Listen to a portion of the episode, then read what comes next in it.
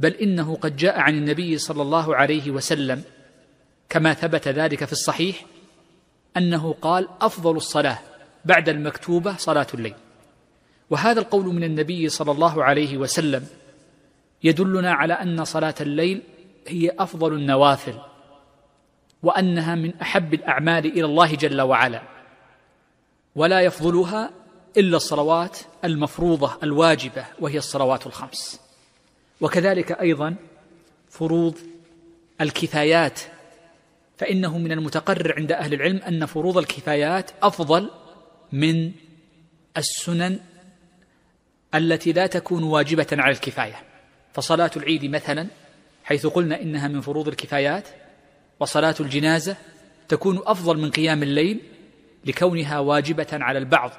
فالمقصود أن صلاة الليل هي أفضل الصلوات بعد الفرائض سواء كانت فرائض أعيان أو كانت فرائض كفاية. وهذا الحكم بأنها أفضل يدل على أنها سنة وليست بواجبة.